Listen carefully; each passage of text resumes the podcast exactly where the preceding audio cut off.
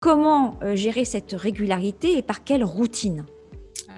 Alors moi, il y a une première routine que j'aime beaucoup euh, et c'est, ce sont les 5 minutes par jour. Euh, et très concrètement, ces 5 minutes par jour, elles, sont liées à l'entretien de nos connexions, l'entretien du lien avec notre, nos, relations en fait sur LinkedIn, donc notre réseau de premier niveau en fait.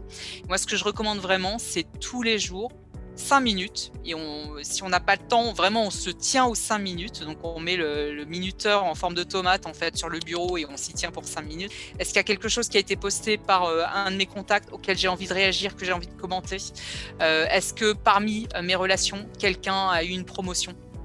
Euh, ça me fait penser quelqu'un a posté quelque chose. Bon, le post m'intéresse pas trop, mais en revanche, j'ai pas interagi avec cette personne depuis longtemps. Je peux lui envoyer un petit message sur, euh, sur LinkedIn, un email. Je peux aller sur son profil pour valider une compétence. Donc vraiment avoir des actions qui soient orientées vers l'autre en fait. Et ça, c'est 5 minutes par jour. Et en fait, quand on rentre dans cette, euh, cette routine-là, on se rend compte que tous les jours, on peut facilement avoir deux ou trois contacts réactiver en fait, se rappeler aux bons souvenirs, mais de manière extrêmement positive parce qu'on fait des actions qui sont tournées vers l'autre, euh, de deux ou trois de nos contacts en fait.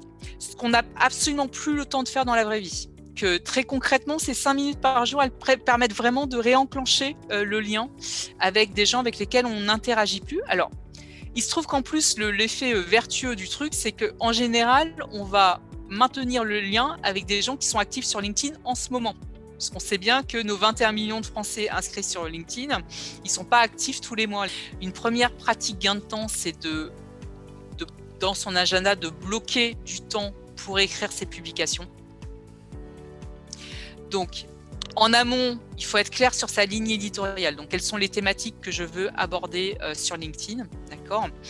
Euh, et, après, c'est bloquer du temps dans son, dans son agenda en se disant, c'est n'est pas du temps d'écriture, c'est du temps de développement commercial. C'est-à-dire qu'à terme, cette activité-là, elle doit me permettre de plus faire de l'appel dans le dur. Le truc que, tout, que tout le monde déteste. Très peu de gens aiment l'appel dans le dur.